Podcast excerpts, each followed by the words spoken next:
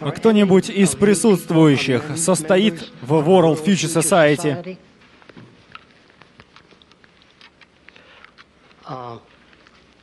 Уверен, большинство из вас слышали об Артуре Кларке. Поднимите руки. Хорошо. Он как-то сказал, что если бы написал книгу, которая бы понравилась и была понятна всем, то в ней бы не было ничего нового. Задумайтесь об этом. То, что я сегодня расскажу, изменит жизнь некоторых из вас, изменит ваши взгляды на самих себя и на мир вокруг. Я буду говорить на темы, которые вы не найдете в обычных книгах или других источниках. И я предлагаю сейчас провести небольшой эксперимент. Наверняка некоторые из вас смогут догадаться, что я рисую еще до того, как я закончил. Если вы догадались, остановите меня, скажите «я знаю». Итак, я начинаю. Всем видно доску. Не знаю, справюсь ли я с этим шнуром.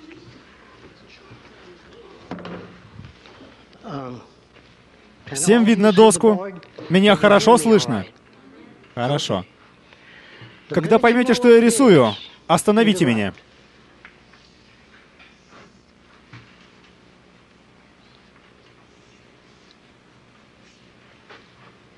Тонущий корабль. Титаник. Что? Титаник. Да, отлично. Если бы он не назвал, что это, помните, никакого корабля тут еще нет. Но этих элементов было достаточно для его ассоциативной памяти, чтобы найти соответствие. Вы же видите, что это не корабль. А вот это что? Те, кто постарше, должны догадаться. Это будильник. Кто это сказал? Вы потрясающие. Я остановился. Но где же тут будильник? Даже если бы она не смогла так быстро догадаться, я прорисовал бы ножки, циферблат, стрелки, пока кто-нибудь не назвал бы ответ.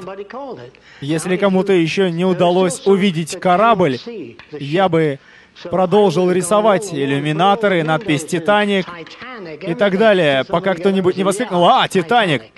Что ж, это была попытка показать вам, что все мы способны принимать решения и делать выводы, не обладая полной информацией о предмете. В этом и заключается уникальность человека. Мы способны сопоставлять вещи, и для этого нам не требуется накапливать много информации. Если вы хорошо уловили суть этого примера, как вы думаете, кто бы мог это быть?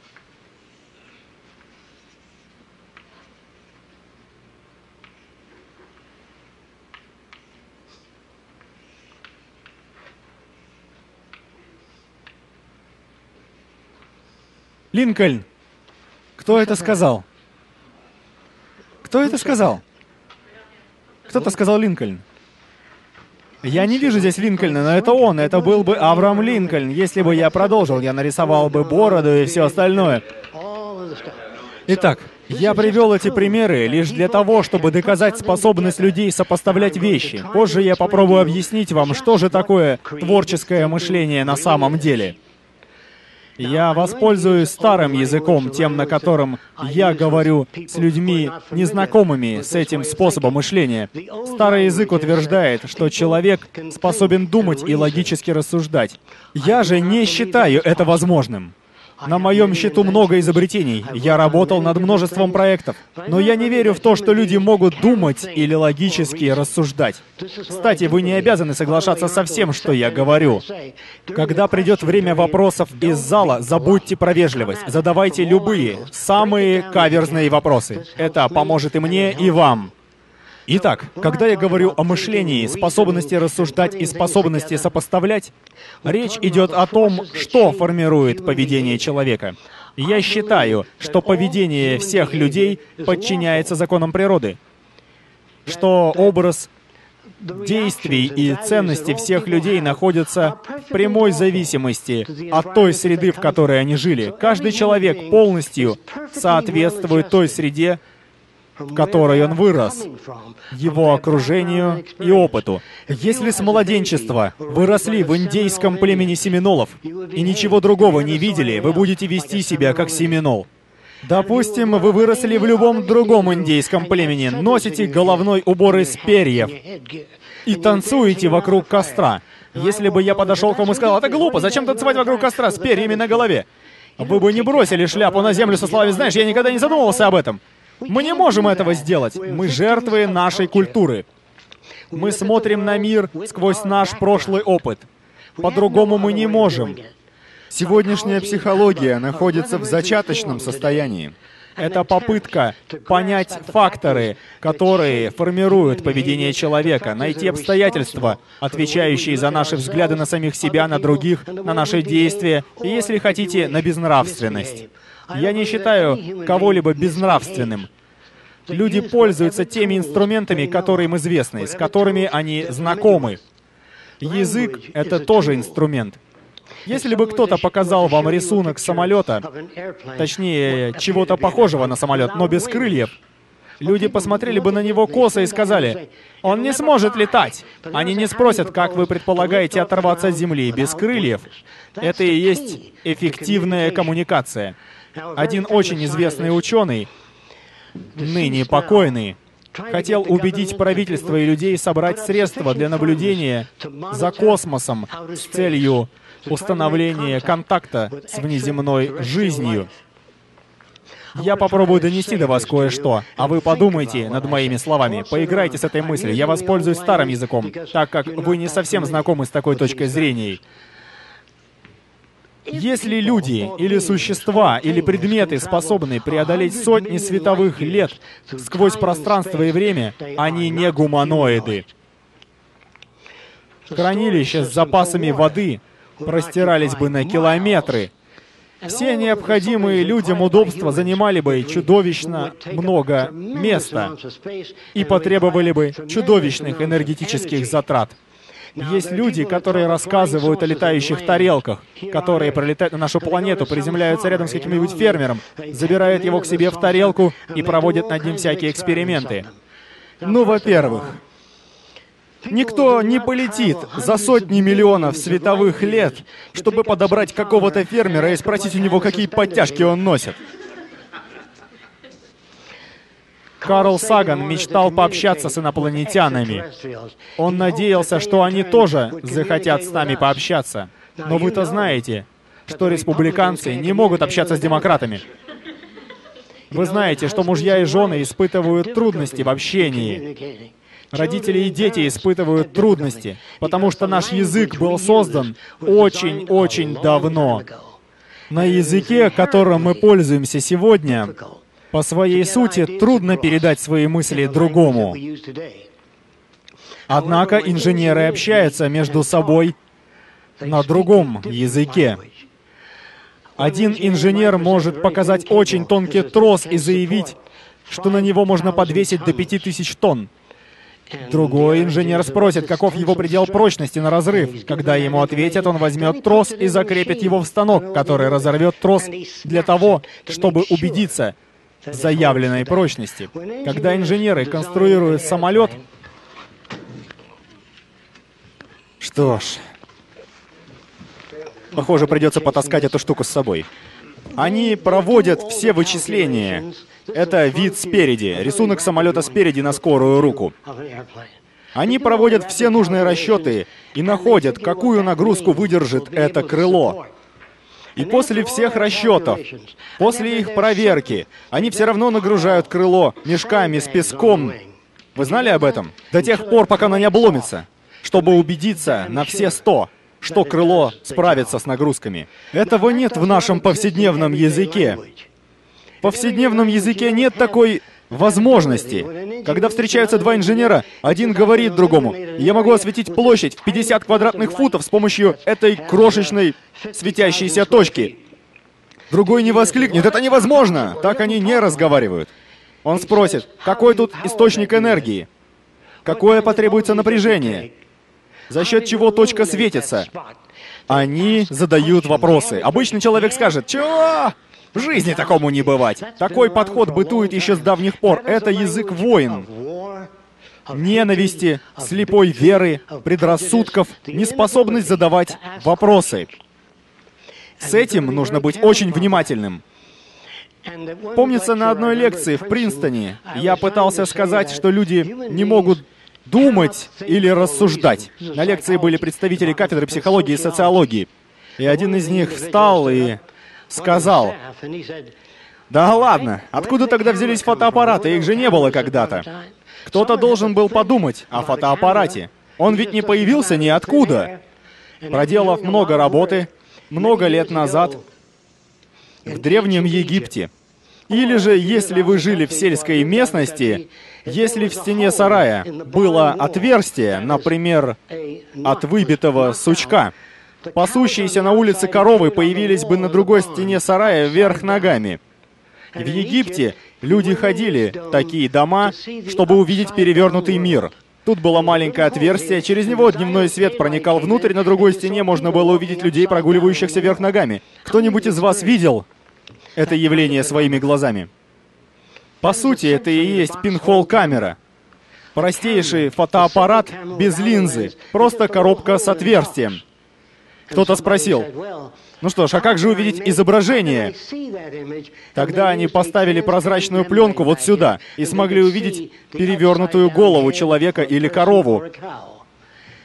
Затем они задались вопросом, а можно ли как-то запечатлеть это изображение? Хорошо, но это не ответ, это всего лишь вопрос. Интересно, а как можно запечатлеть это изображение? Задолго до этого американские индейцы и другие первобытные брали топу или плели из природных материалов, нечто похожее на ткань, а затем красили ее в разные цвета ягодным соком. Иногда на ткань падал листок с дерева, и после высыхания на солнце на ней оставалось изображение этого листа. Применение красителей пришло к нам из этого опыта. И все люди, чтобы вы могли меня понять лучше, первый человек, прыгнувший с обрыва с крыльями, погиб. А его Шурин записал, в следующий раз сделайте крылья побольше. Никто, взявшись за задачу, не находит решения сразу же. Ну, если только вы не обладаете огромным опытом в различных областях. Следующий человек прыгнул с крыльями большего размера. Он пролетел немножко, но затем крылья загнулись.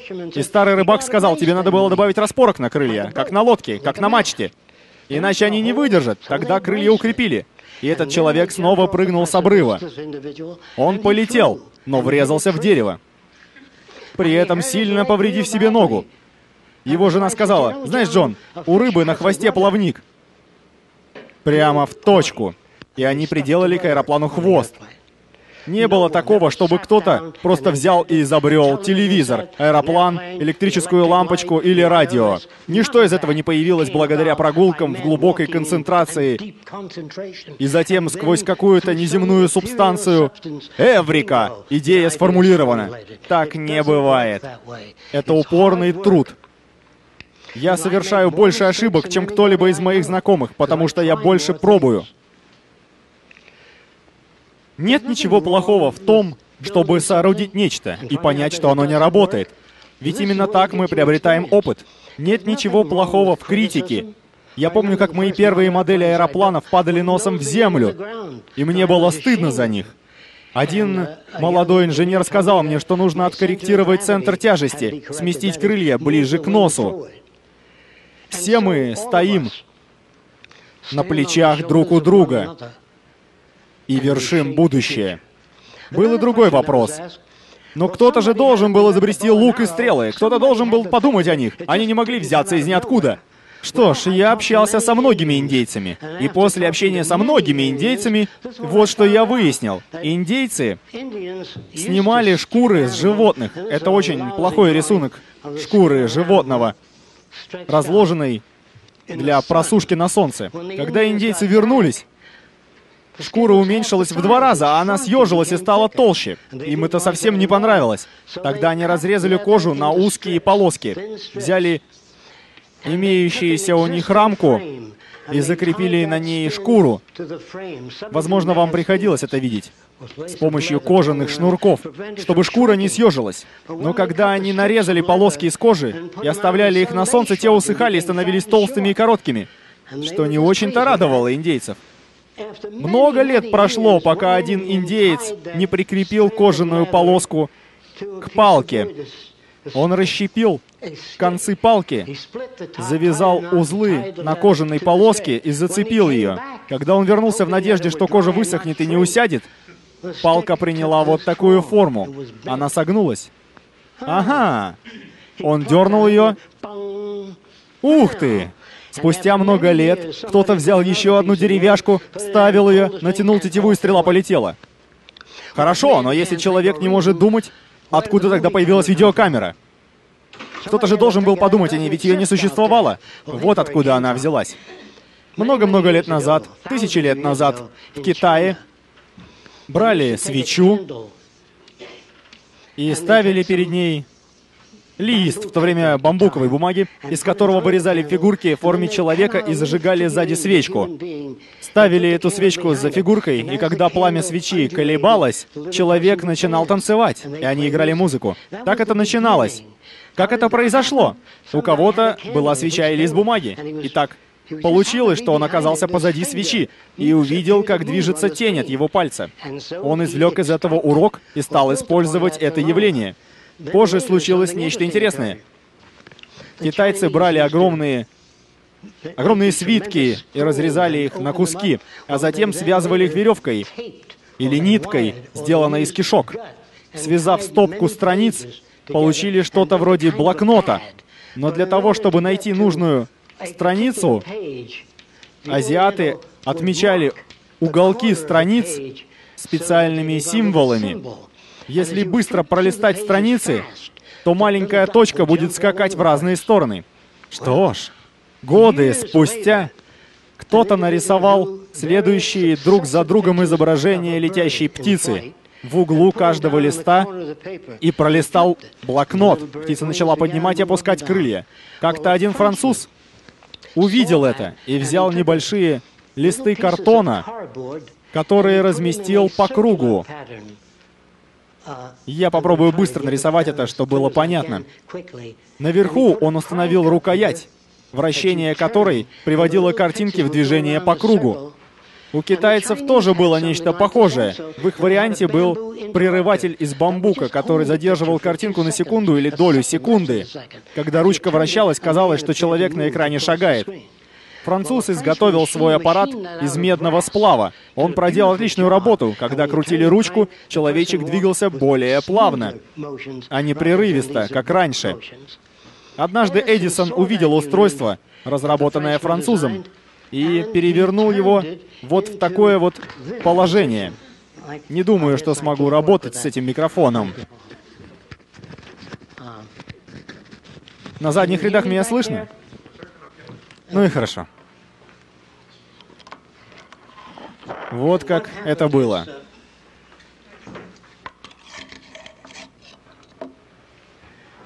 Он поставил аппарат вертикально, а картинки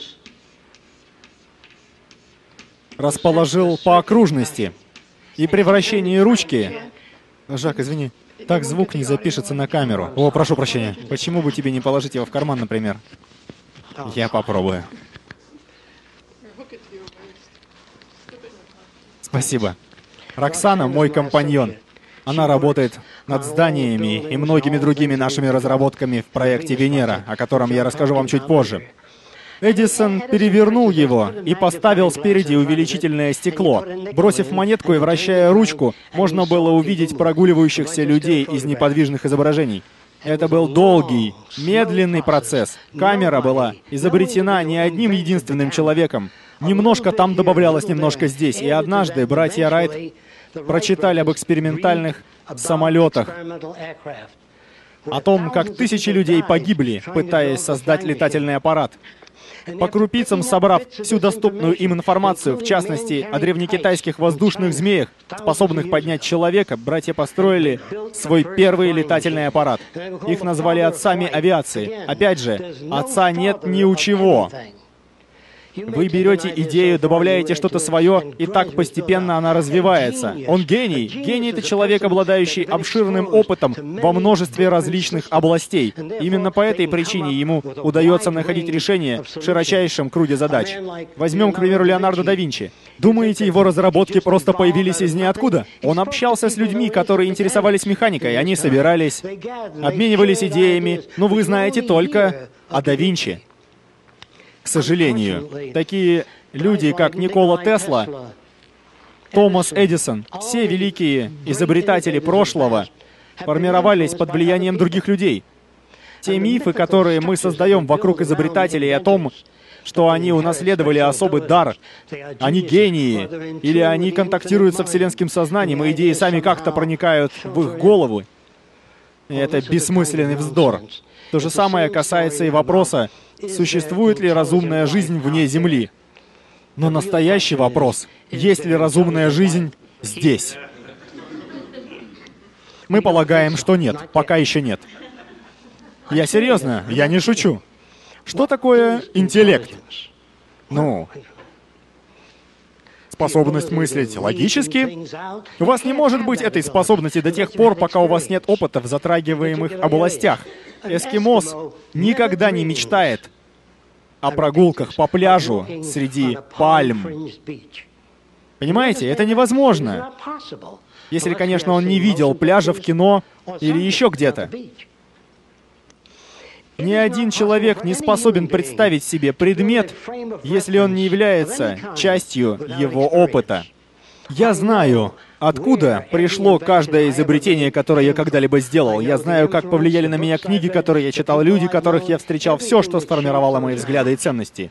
Иногда спрашивают, как вы придумали эту замечательную идею?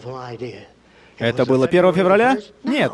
По крупицам мы накапливаем информацию, которую позже с опытом можем сопоставлять. Сегодня все общества и их структуры искусственные. Они все примитивные. Они все отсталые. Подтверждением этому являются политические системы. Деление на демократов и республиканцев и наше представление о том, как следует управлять миром, ученые к этому не привлекались. Чтобы отправить человека на Луну, вы должны знать точное расстояние до нее, Необходимо знать массу груза, который придется доставить на Луну. Нужно знать, какую нагрузку может выдержать тело человека. Когда все начиналось, никто этого не знал. Поэтому был построен специальный аппарат, огромная центрифуга, которая вращала человека по кругу. Его спрашивали, как ты? Испытуемый терял сознание. И тогда они понимали, вот максимальная нагрузка, которую могут выдержать такие-то люди. Сначала данные собираются, и затем на их основе строится план полета на Луну. Вопрос в том, в каком мире мы хотим жить. Как мы хотим, чтобы работала наша социальная система? Что формирует преступное поведение? Какие факторы сформировали Джеффри Даммера? Уверен, вы знаете, кто он. Но еще до Джеффри был Альберт Фиш. Не знаю, помнит ли кто-нибудь из вас Альберта Фиша? Альберт Фиш был благовидным джентльменом. Он съел 45 детей.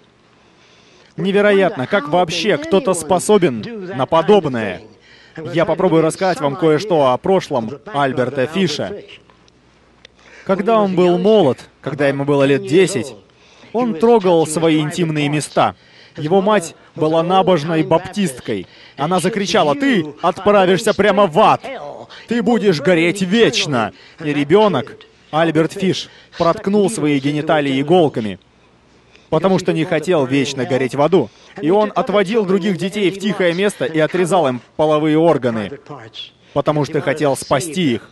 Если человек вырос в искаженной среде, в какой мы все живем сегодня, каждый судья, который бьет молотком и выносит приговор 30 лет, невежда, потому что не имеет ни малейшего представления о том, какие факторы формируют поведение человека. Если взять здорового мальчика и растить его среди шести женщин, где одна из девушек говорит, «О, я такую шляпку красивую видела». Мальчик приобретет ту же манеру разговора, то же выражение лица и скажет, «Да, я просто влюблен в эту шляпку».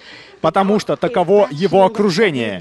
Если вы выросли в Италии, вы скажете, «Эй, это же такое? Тебе нравится или не нравится?» Другими словами, все зависит от того, где мы выросли. А вы знали, что Линкольн был ирландцем? Все зависит от окружающих вас людей и ценностей, которыми вы обмениваетесь. Если вы хотите увидеть мир без войн, без ненависти, преступлений и глупости, его можно создать, если пойти другим путем. Если мы признаем в какой-то момент, что общество сделает позже, хотелось бы надеяться, что поскорее, что вся Земля должна стать общим достоянием всех народов. Все ресурсы Земли общим достоянием всех людей.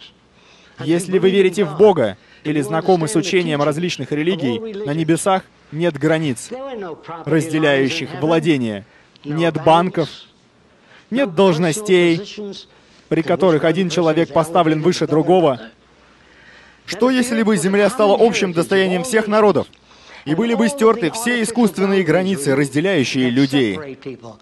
Тогда не стало бы причин воевать, не стало бы причин вооружаться. Мир, в котором вы живете, устарел. Его язык устарел, его ценности устарели. А наши образовательные учреждения боятся прикоснуться к социальной системе. И тут надо быть поосторожнее, лучше не трогать. В эти дела лучше не вмешиваться. Для того, чтобы вы могли расти и сделать мир лучше, нужно повернуться лицом к ситуации. Я не утверждаю, что люди тут же пойдут и начнут работать. Согласно всем историческим документам, еще ни одна цивилизация, насколько мне известно, никогда не изъявляла намерения планировать свое будущее. Что мы будем делать, как будем жить, как будет работать транспортная система. Ничего подобного. Мы просто строим автодороги на каждом углу. И это несмотря на то, что люди ходят в школы и их учат. Их учат, что прямая линия дает кратчайшее расстояние между двумя точками. А теперь посмотрите на дорожную карту США и вы увидите на ней только спагетти. Редко что-то иное. Взгляните на города. Все дома имеют разные размеры и формы. Это не выражение оригинальности. Это кромешный хаос. Пять вечера, все люди на автомобилях выезжают с работы и не могут переехать через мост. Поэтому приходится строить еще один. Люди, избираемые на политические должности, совершенно некомпетентны. Это умственные банкроты, что демократы, что республиканцы. У них нет системы ценностей, которая смогла бы решить существующие проблемы. Они не обучены этому. Они воспитаны на старых, неизменных ценностях. И с ними они выходят в мир. И это грустная история грядущих событий. Уже сегодня существуют компьютеры, вычислительные машины, которые способны обрабатывать 500 триллионов единиц информации в секунду. Человеку такое и не снилось. И вы думаете, что в ближайшие 15-20 лет в правительстве будут сидеть люди? Ни в коем случае.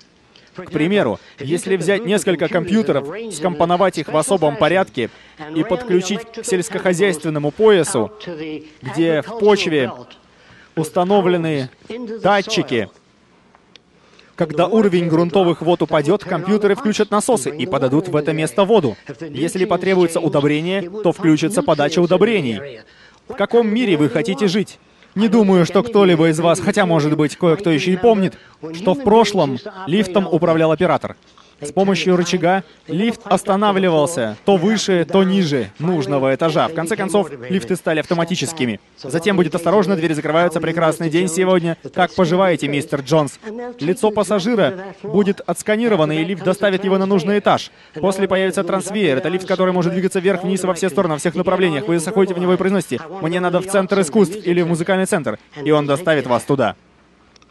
Мир, в котором вы живете, и существующий вид транспорта, автомобили, опасны, потому что бамперы у них только спереди и сзади. Я уверен, что если бы инопланетяне посетили Землю, они спросили бы, а что это за блестящие штуковины спереди и сзади?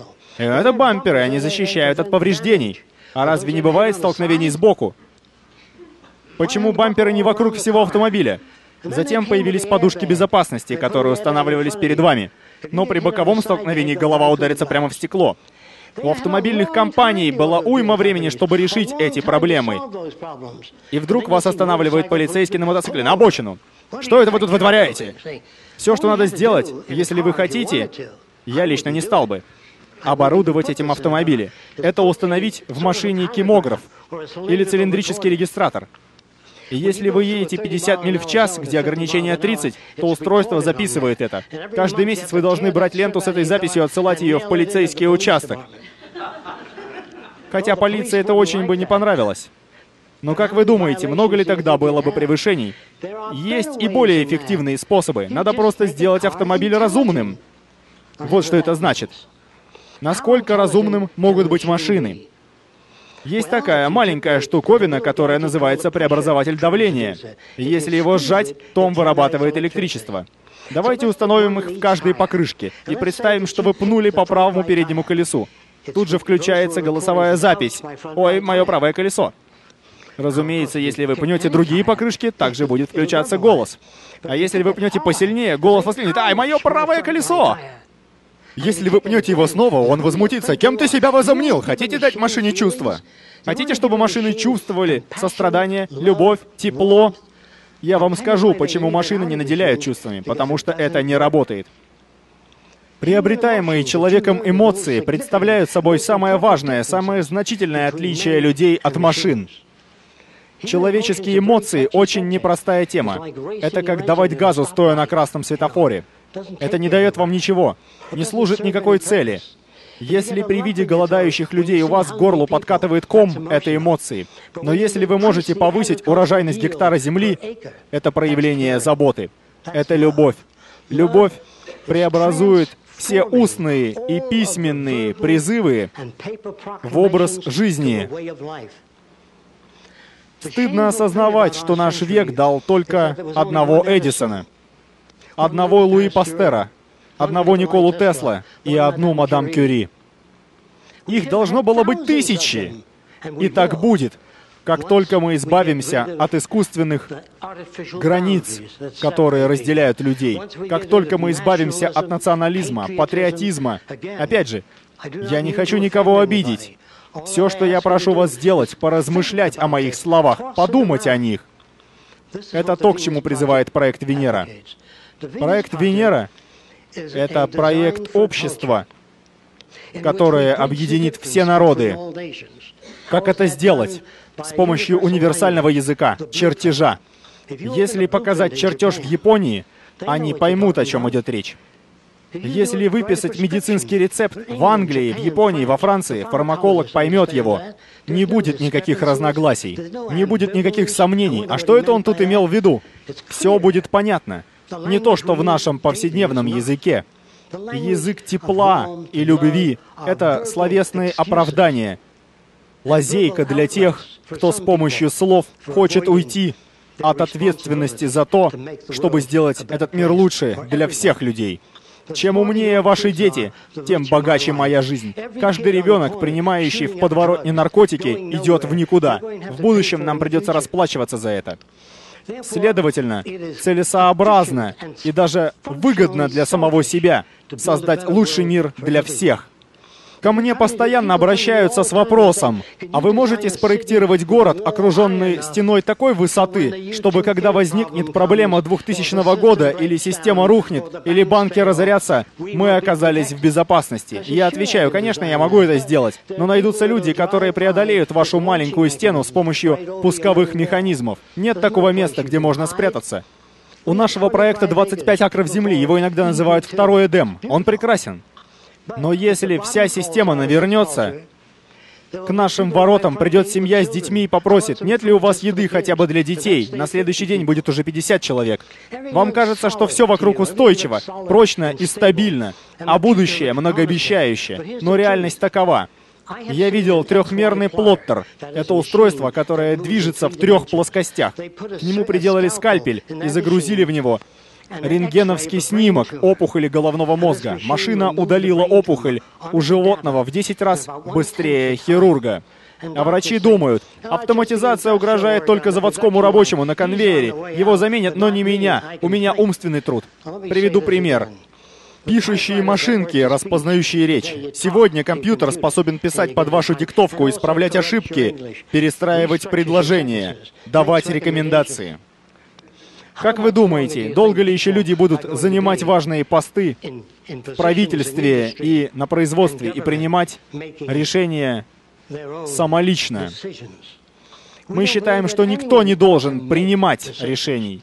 Мы считаем, что люди должны приходить к решениям. Вот что это значит. Со всех регионов страны собираются образцы почвы и отправляются в Центр сельского хозяйства, который делает анализ почвы, а затем в Департаменте здравоохранения уточняется, что людям необходимо, марганец и все остальное. Для чего эта почва подходит, что нам следует выращивать, помидоры, а затем чередовать культуру, перейти на что-то еще. Вот что я имею в виду, говоря об оценке условий, а не «какого вы мнения, а вы что думаете?» Демократия — это грубая и вульгарная система, которую следовало бы заменить сотни лет назад. Но телевидение и радио не предлагают нам альтернативных точек зрения. Когда я заговорил об этом на шоу Ларри Кинга, он прервал меня. Минуточку. Но моя передача зависит от людей, которых вы критикуете. Но я не критиковал автомобильные компании. Я лишь сказал, что если бы они так сделали, то было бы безопаснее. Если на автомобиле установить датчики сближения, сейчас у большинства штуки такие есть дома. Когда вы идете по коридору, включается свет. Это датчик сближения. Установите их в автомобиль. И если поедете задним ходом, а там ребенок, машина остановится и дальше не поедет, как бы вы ни жали на газ. Я не хочу видеть таблички вроде «Осторожно, скользкая дорога». Я хочу, чтобы дорога имела абразивное покрытие, и тогда таблички будут не нужны, потому что дорога больше не скользкая. Я не хочу твердить детям, держитесь подальше от наркотиков. Я хочу сделать жизнь людей настолько интересной, чтобы им не хотелось наркотиков, чтобы не хотелось оглушать свои чувства, чтобы они хотели остроты своих чувств, чтобы они хотели быть в полном сознании, я использую старый язык, и хотели осознавать, что их окружает. Мучительно больно заглушать свои чувства, когда жизнь так прекрасна. Когда то, что вы делаете, обращено к людям и меняет их жизнь к лучшему. Всего одна моя лекция в Принстоне изменила ценности многих людей. Еще в течение многих лет они обсуждали эти темы, и я до сих пор получаю от них письма. Очень давно я работал в районе Нью-Йорка, который называли «адская кухня». Считалось, что подростки в этом районе плохие. Очень плохие. Социальный работник носил галстук и очки. Но в те времена всех, кто носил очки, считали маменькиным сынком. Когда на вас галстук и костюм, а перед вами одетые в лохмотья дети из трущоб, они будут относиться к вам, как к чужаку. Они не смогут вас принять. Я спрятал в вестибюле проволочный магнитофон. И после того, как социальный работник поговорил с подростком, кстати, эти парни делали пистолеты из водопроводных труб. Вы знали об этом? Они не покупали оружие, они его сами делали. Соцработник взял отобранный у парней самопал и сказал, этой штуковиной ты можешь глаз кому-нибудь выбить и окажешься в тюрьме для малолетних. Хочешь расстроить мать и отца, ты этого добиваешься? Парень ничего не ответил на это. Когда он вышел в вестибюль, я записал на магнитофон то, что он сказал своему приятелю. Да он придурок. Это про соцработника.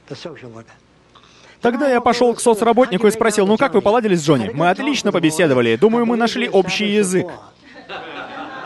Почему вы так решили? Он ответил, я почувствовал это интуитивно.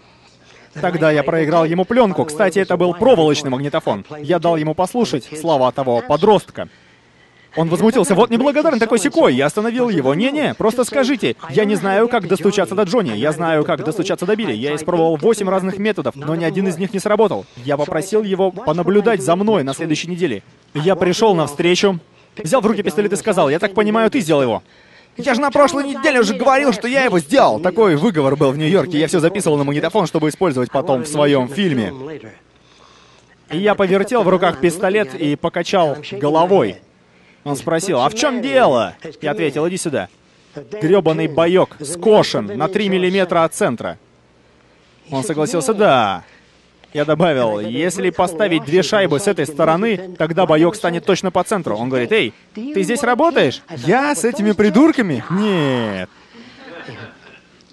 Можно я приведу сюда своих друзей? Это означает, людей вроде него, со схожими ценностями. Затем уже можно приступать к работе в их понятиях, а не в ваших. Настоящая психология должна быть связана с реальным миром. Это не теория, не лабораторные эксперименты в школе, где у вас нет контакта с людьми, где нет возможности прочувствовать человека, где вы не можете понять, как они отождествляют себя с окружающим миром. Я изменил многих из этих подростков. Я принес им другой пистолет и сказал, я его сделал. «Ух ты!» — удивились они. «Я точняк хотел бы уметь делать такие же пистолеты». Я сказал, что ж, я могу помочь тебе научиться. Серьезно? Что нужно сделать? Вам надо научиться чертить вид спереди, вид сбоку. Знаю, что рисую тут на скорую руку. Чтобы сделать пистолет, его нужно начертить в трех проекциях. Он оживился, я хочу научиться этому. Тогда я посадил его за чертежный стол и, начав с пистолетов, довел его до водных лыж и других вещей. Сегодня многие из них работают конструкторами. Но мне-то говорили, что IQ этих парней было лишь 24, или что-то типа того. До них не достучаться. Одному из этих детей с IQ в 24 я сказал, «Предположим, ты хочешь ограбить ювелирный магазин через дорогу. Как бы ты это сделал? Предложи любой способ». Он ответил, я забросил бы туда мешок с дерьмом. Продавец в ярости побежит за моим другом, а я очищу прилавок. Тут он в своей тарелке. А предположим, что ты хочешь ограбить четвертый этаж, но нет ни лестницы, ни веревки, ни грузов. Как бы ты забрался на четвертый этаж? Через несколько дней один из подростков принес деревяшку. Он даже не знал, что такое клин. Видишь эту деревяшку? Ее можно вставлять между кирпичей, и она хорошо держится при любом расстоянии между ними.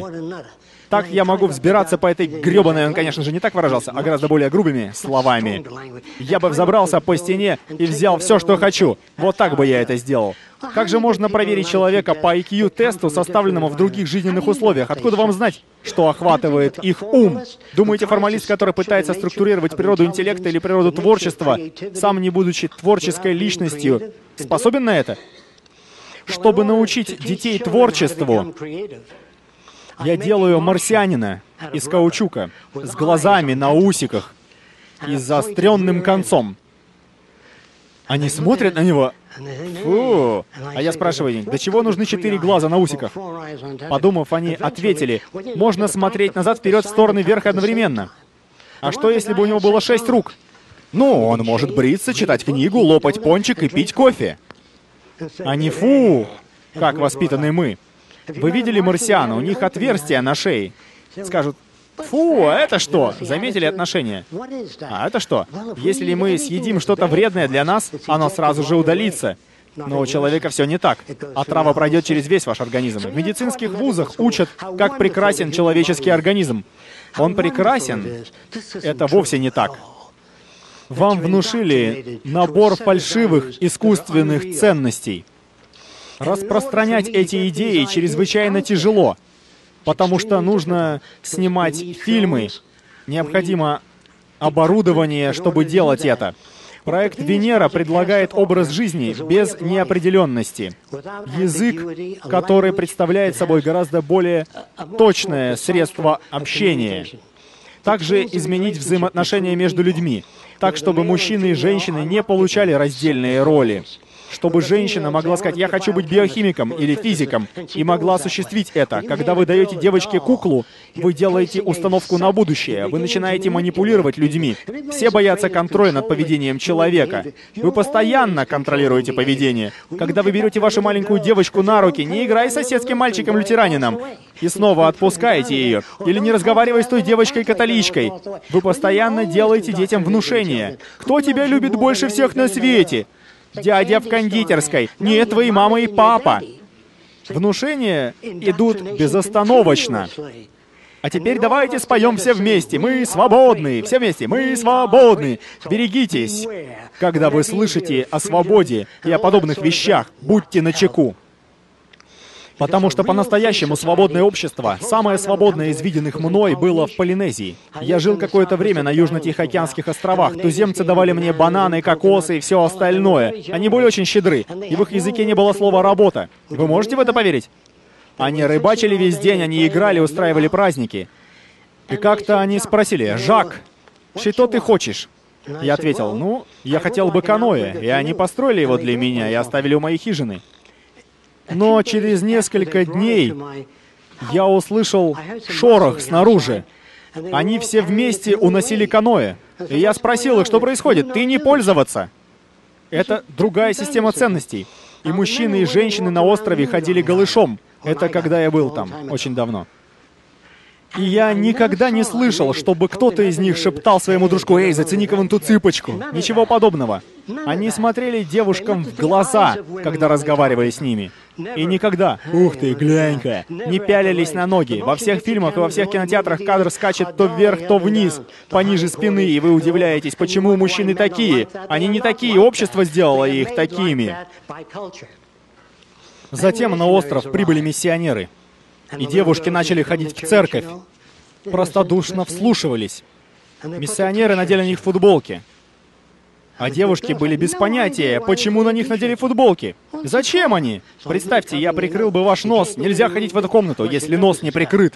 Что ж, девушки вырезали две дырки в футболках и пришли в церковь.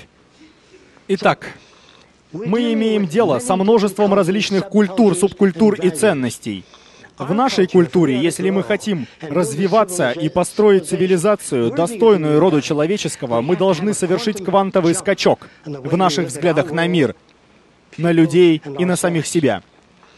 Проект Венера — это реорганизация общества — в котором элементы, составляющие это общество, будут иными. Например, города будут иметь круглую форму, но не потому, что мне так нравится. Город круглый, потому в центре города находится социально интегрированный компьютер. Здесь мог бы быть медицинский центр, здесь инженерный центр.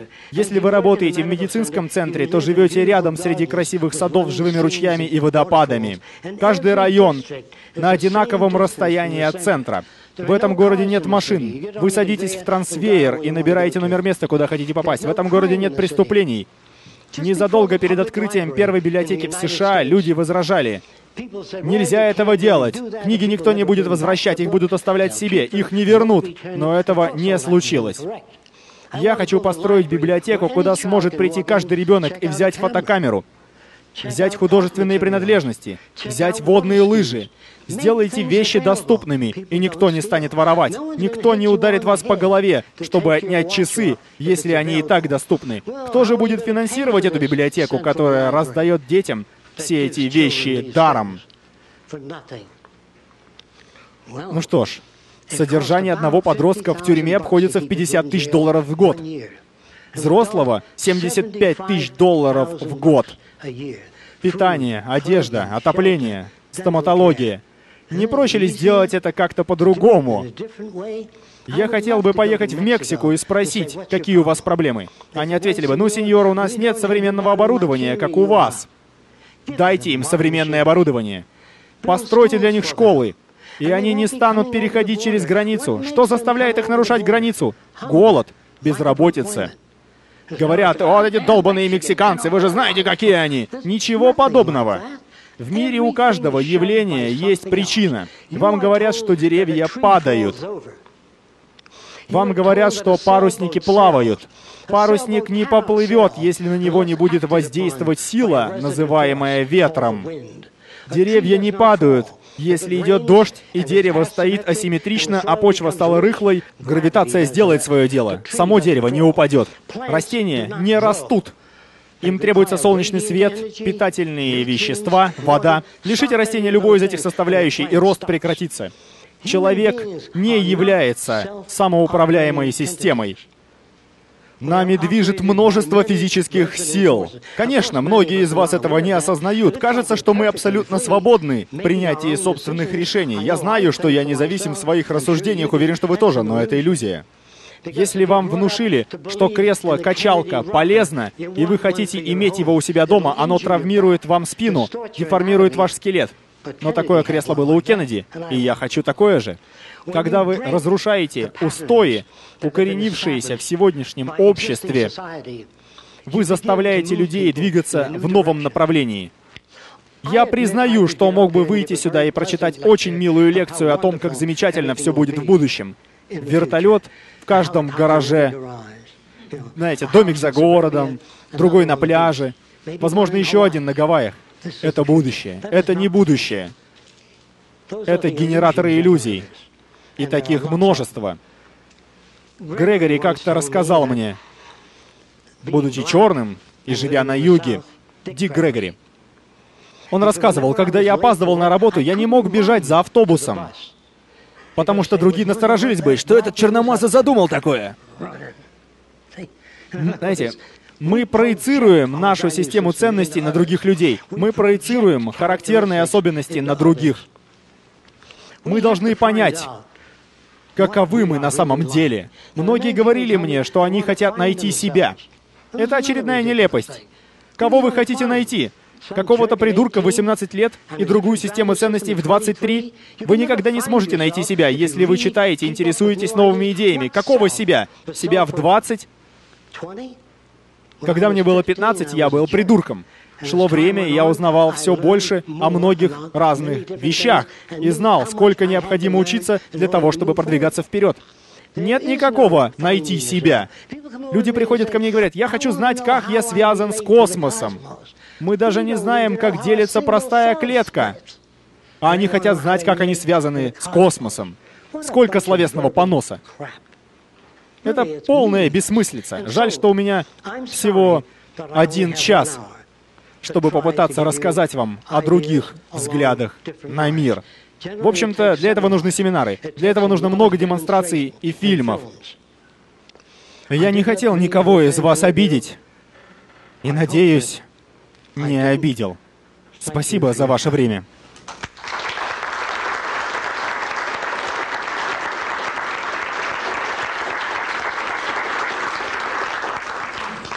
Если у кого-то есть вопросы, смело задавайте. Да, пожалуйста. Я учу детей в средней школе. Как вы видите, у меня несколько слабый слух, простите меня. Я учу детей в средней школе, и мне интересны ваши взгляды на систему образования и... Хорошо, я понял. Например, в нашем поселении есть большие пруды. Мы сами сделали все эти пруды. Они существуют в действительности. У нас там современные дома. Все разные. Роксана, мой компаньон, как-то сказала мне, «Жак, я не хочу просто рисовать милые здания, я хочу их построить, я хочу сделать их». И она проделала все бетонные работы. Однажды она подошла и сказала, «А как насчет бассейна?» Она была с подругой и ответил, «Когда вы хотите начать?» Мы еще никогда не строили бассейнов, они построили его за две недели. Прекрасный бассейн. Мы покажем вам фотографии. Итак, мы построим большой пруд в городе, а посреди озера островок высотой около 25 метров. На вершине холма мастерская, где дети могут мастерить все, что захотят. Но чтобы туда добраться, придется взять лодку и грести. Не надо выстраивать их парами и командовать «давайте все вместе идем, стоим». Создавайте такие условия, чтобы пришлось грести, чтобы добраться до острова, чтобы пришлось взбираться на холм, чтобы добраться до мастерской. Нельзя будет собрать автомобиль или что бы то ни было, пока они вчетвером не поднимут его. И тогда другие приделают колеса. Вместо призывов я хочу, чтобы вы люди работали вместе и сотрудничали, прекратили борьбу. Создайте условия, чтобы только так и выходило. Так работает природа. Когда лисенок видит дикобраза, он думает, а это что такое? Я не знаю. Лисенок подбирается поближе и в конце концов накалывается на иголки. И тогда держится подальше от дикобраза. Но если при воспитании детей вы стараетесь избегать опыта, который бы причинил им боль, и покупаете им все игрушки, которые они просят, у вас вырастет олух царя небесного. Определенный уровень сложности, некоторый уровень стресса необходимы. Поэтому мы обустраиваем среду таким образом, это ответ на ваш вопрос, чтобы она сформировала то, что вы называете творческими способностями. Я могу еще кое-что добавить по этой теме? Хорошо. Еще кого-нибудь интересует развитие творческих способностей у детей? Поднимите руки. Хорошо, я делаю так. Я прошу ребенка что-нибудь нарисовать. Первое, что придет в голову. И вот, что они обычно делают. Всем видно доску? Нарисую наверху. Они рисуют что-то вроде этого. Я говорю о четырех-пятилетних. Затем большинство рисует что-то вроде этого. Уверен, вы все видели подобные рисунки. Скажу больше, я уверен, что многие из вас и сейчас так рисуют. Учитель раздает цветные карандаши. Дети раскрашивают свои рисунки, она их вывешивает. Вот это Васечкин рисунок.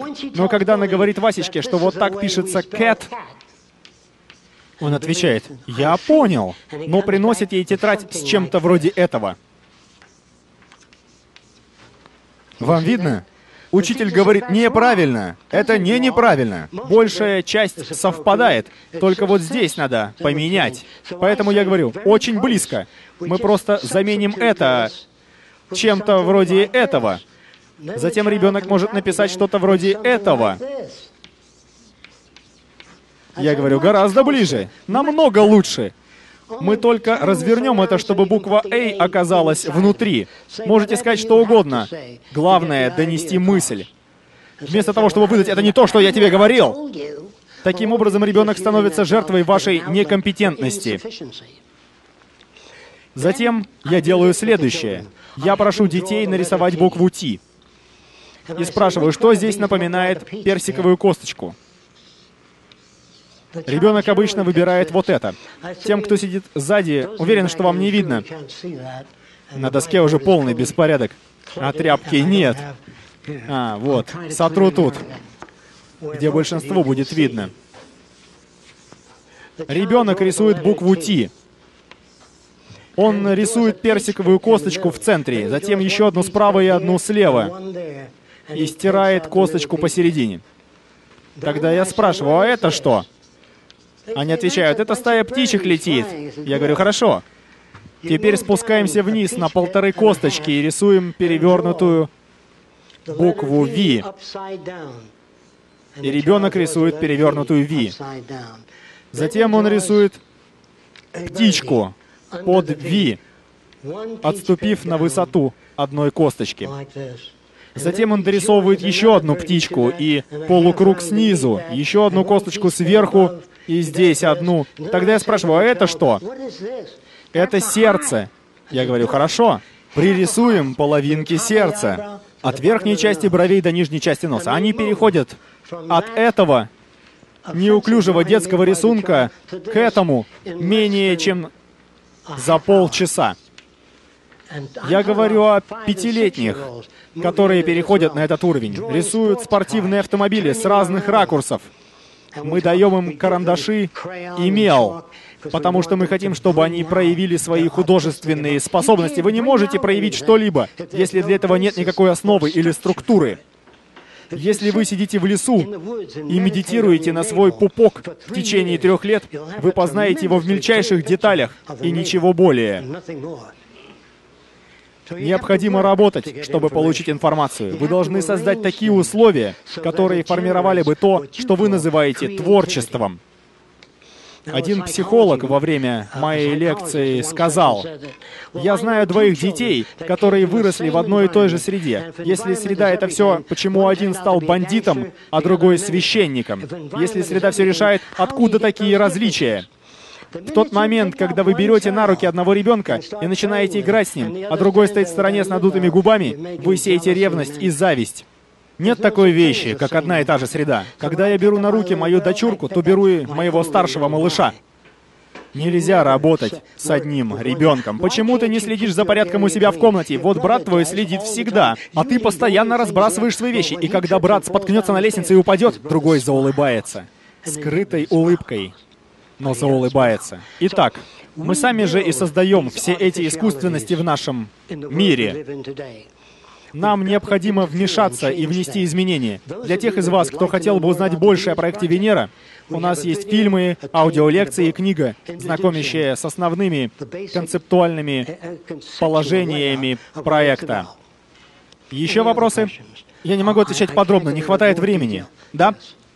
У вас довольно интересные взгляды на будущее, но как же быть с человеческой натурой? Как быть с чем? С человеческой натурой. Натура или природа человека — это то, какие действия и поступки одни люди замечали за другими на протяжении многих лет. Казалось, что среди них были и жадные, и ревнивые, и завистливые, даже среди животных. Если взять кошку, и положить ее себе на колени в присутствии собаки, то та может зарычать. И психолог сказал, вот это я и называю натурой животного. Когда я попросил его зайти ко мне в лабораторию через неделю, через пару дней работы собака уже виляла хвостом, когда я брал кошку себе на колени. Потому что я подкармливал собаку перед тем, как взять кошку на руки. Собака видит в кошке угрозу своему благополучию. Собака хочет, чтобы хозяин ласкал ее, а не кошку. Итак, вы заставляете собаку испытывать эти противоречивые чувства. Однако это возможно, чтобы в одной комнате 15 детей ладили. Без ревности, без зависти. Это не природа человека, это поведение человека, сформированное культурой. Если бы вы выросли в Китае в былые времена, вы держали бы руки в рукавах, ходили шажками и носили длинную косу. И твердили, такова природа человека. Ничего подобного, это влияние среды на ваше поведение. Танцы, то же самое. Танцы изменяются с течением времени, музыка меняется со временем. Нет никакой человеческой природы. Подумайте об этом, поразмышляйте. Есть различные градации поведения. Если мы хотим понять, какие факторы формируют нашу систему ценностей, формируют наши взгляды на мир, мы должны обратиться к нашему прошлому и исследовать эти вопросы. Мне жаль, что я не могу уделить больше времени подробностям. Я даю лишь общий обзор проекта «Венера». Да. А вы упомянули универсальный язык. Речь идет о чем-то вроде эсперанто? Нет, это не то. Или интерлингва? Нет, это не то. Слова должны иметь физический референт. Это означает, что... Предположим, мы взяли пробу вольфрама и направили на нее высокочастотный звук. Отразившийся от вольфрама звук даст узор, который выглядит на экране вот так. Это, к примеру, мог быть никель. Это железо. Итак, мы научимся читать этот узор.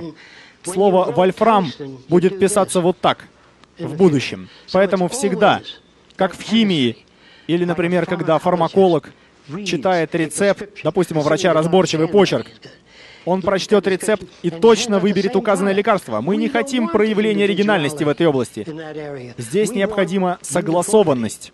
Уместна ли вообще такая вещь, как оригинальность? В ближайшие несколько лет слово «оригинальность» уйдет по той же дорожкой, что и все остальные грубые и вульгарные выражения. Оригинальность. Когда вы покупаете Мерседес, если можете себе это позволить, то, поворачивая ключ, вы хотите, чтобы машина завелась не иногда, а каждый раз. Когда рулите, хотите, чтобы она повернула. Когда давите на тормоза, хотите, чтобы она остановилась. Это называется контроль качества. Отклонение в поведении человека, который сейчас называют оригинальностью, это плохой контроль качества. Спрашивают, не будут ли тогда в будущем все одинаковыми? По существу ответ таков. Они будут одинаково хорошо относиться ко всем, кого встречают, одинаково делиться с другими идеями и ресурсами, одинаково делиться знаниями со всеми, они будут одинаково любезны с каждым.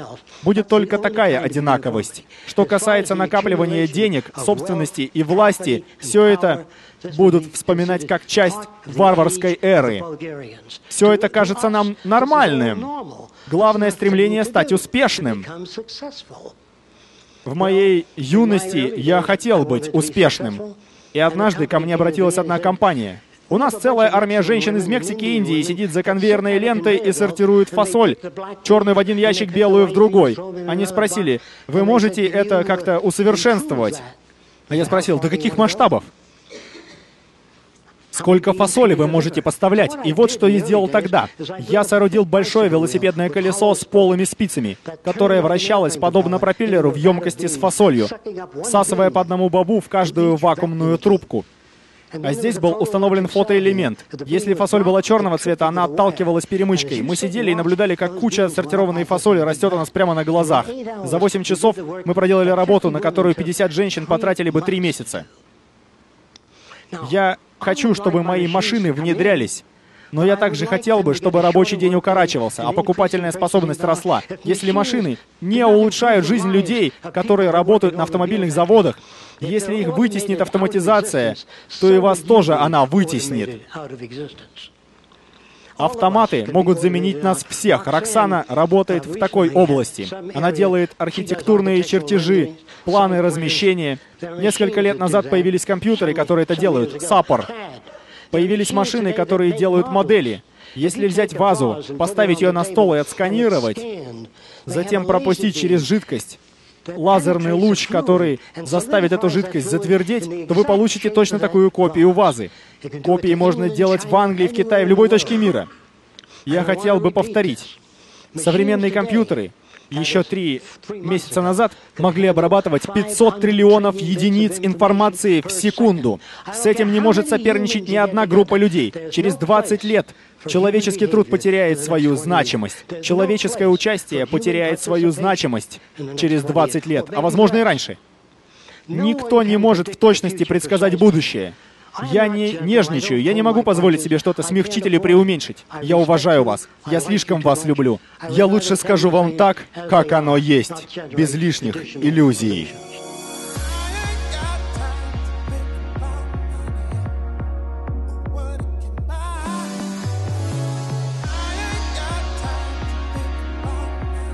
Озвучено на студии Rumble специально для проекта Венера.